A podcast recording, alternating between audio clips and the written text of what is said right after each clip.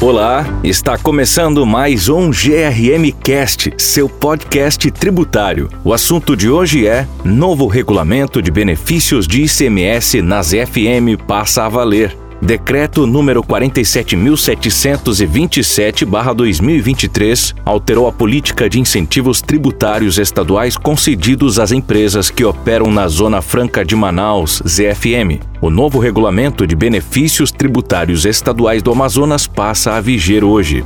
Confira a seguir algumas das alterações promovidas pelo novo texto. 1. Aumento das condições para que a atividade seja considerada de fundamental interesse para o desenvolvimento do Estado.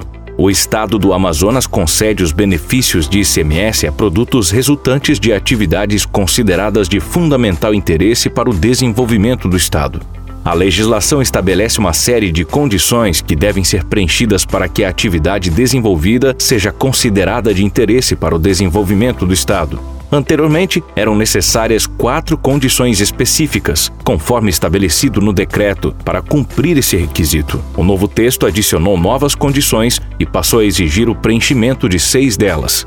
Além disso, para que possa receber benefícios tributários estaduais, a empresa deve possuir capital social compatível com o seu volume de produção, faturamento bruto e ativo imobilizado constantes do projeto técnico econômico.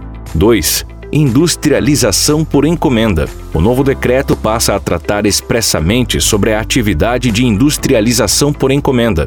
A norma prevê que a terceirização de etapas do processo produtivo deverá atender, no mínimo, às exigências constantes no processo produtivo básico PPB previsto na legislação federal. Quando realizada em um estabelecimento localizado fora do território amazonense, é necessário obter uma autorização prévia por meio de um decreto específico. Essa autorização deve ser precedida por um parecer técnico conjunto da SEDECT e da Cefaz. 3. Vedação para o funcionamento de comércio em estabelecimento incentivado. O novo decreto impede que um único estabelecimento concentre inscrição de indústria incentivada e inscrição comercial, exceto se os produtos comercializados forem exclusivamente de fabricação própria da indústria incentivada ou importados do exterior, mediante o regime de que trata o artigo 1 do decreto número 33084, de 7 de janeiro de 2013. Por hoje é isso. Espero que você tenha gostado. Segue a gente nas redes sociais no ADVGRM e acesse o nosso site grm.com.br para ler mais conteúdo sobre esse e outros assuntos. Muito obrigado e até a próxima.